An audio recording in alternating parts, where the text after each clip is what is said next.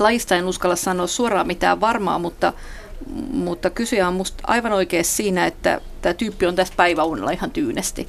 Ja se on kokenut ton paikan varmaan niin suojaisaksi, että se uskaltaa siinä torkahtaa, vaikka sehän on niin kuin periaatteessa saalistajalle alttiina. Ja vedestä ei ilmeisesti ole ollut pulaa, koska lepakot on sellaisia eläimiä, että ne on ohuita ja kuivuu helposti. Ja sen takia niille on tärkeää se veden saanti.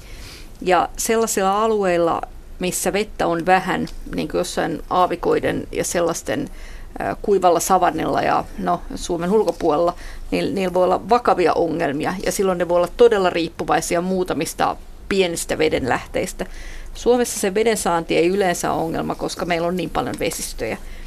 Ja tota, tähän liittyy semmoinen, tota, kysyjä sanoo itsekin tässä, että juoko lepakot vettä. Kyllä, ne juovat vettä ja se tapahtuu sillä, että ne kaikuluodatessaan ne kaikuluotas luotaa koko ajan lentäessään ja kun ne aistii tämmöisen sileän pinnan alapuolellaan, huomaa sen, että, että kaikki kaikuluotausäänet tulevat vain ikään kuin sieltä alhaalta, ei muualta, niin silloin lepakon mielessä ää, on se, että nyt olemme veden äärellä. Ja itse asiassa saksalaiset on tehnyt sitten tämmöisiä, kaksi saksalaista tutkijaa äh, hoksas jossain vaiheessa, että lepakot saattavat yrittää juomista myös auton katolta, koska si- siinä on myös tämmöinen tasainen pinta, josta heijastukset tulee vain ja ainoastaan niin kuin siitä alapuolelta. Ja sitten ne liipaseekin erehdyksessä sitä tasasta pintaa kohden ja yrittää nuolasta siitä.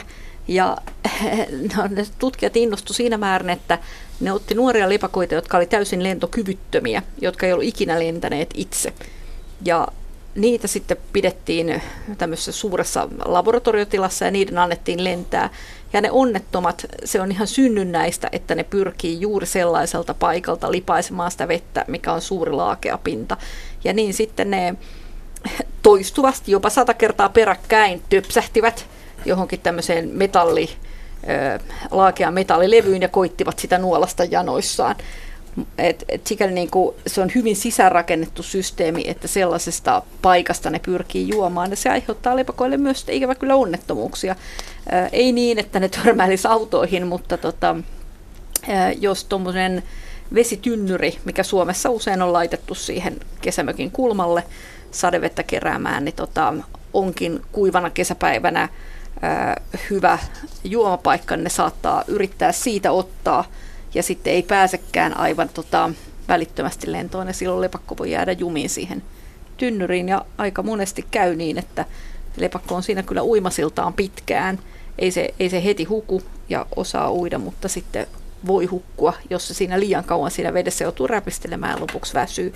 Et sikäli käytän tämän tilaisuuden ja kehotan niitä ihmisiä, joilla on vesitynnyri, niin laittamaan siihen sen jonkun kepukan sinne pohjaan, jolloin syntyy se tie, mitä pitkin sieltä voi kiipiä pois. Joo, ja kannustuksena voisit todeta, että se ei välttämättä ihan juomakelpoista sen jälkeen, kun nykästy se muutama lepakko sinne pohjaan, niin No ei, mutta kasteluvetenä ihmiset tätä usein käyttääkin toki. Muutenhan toki kasteluvesistä voi juoda ihan muutenkin, muutenkin, niin? muutenkin tota, sinne putoilee mu- muunkinlaisia eläimiä, hiiriä ja myyriä sitä rataa. Kyllä, se, joo. Se on ihan... Et aina kaivoon kannattaa joku pelastautumis tota, ähm, puunpätkä laittaa, oli ne sitten sammakoita tai oravia tai mitä ikinä siellä juomassa käykään. Hyvä. Kiitos Heidi perusteellisesta vastauksesta ja kiitos Pirjo Vedenoja kauniista kuvasta ja hienosta havainnosta.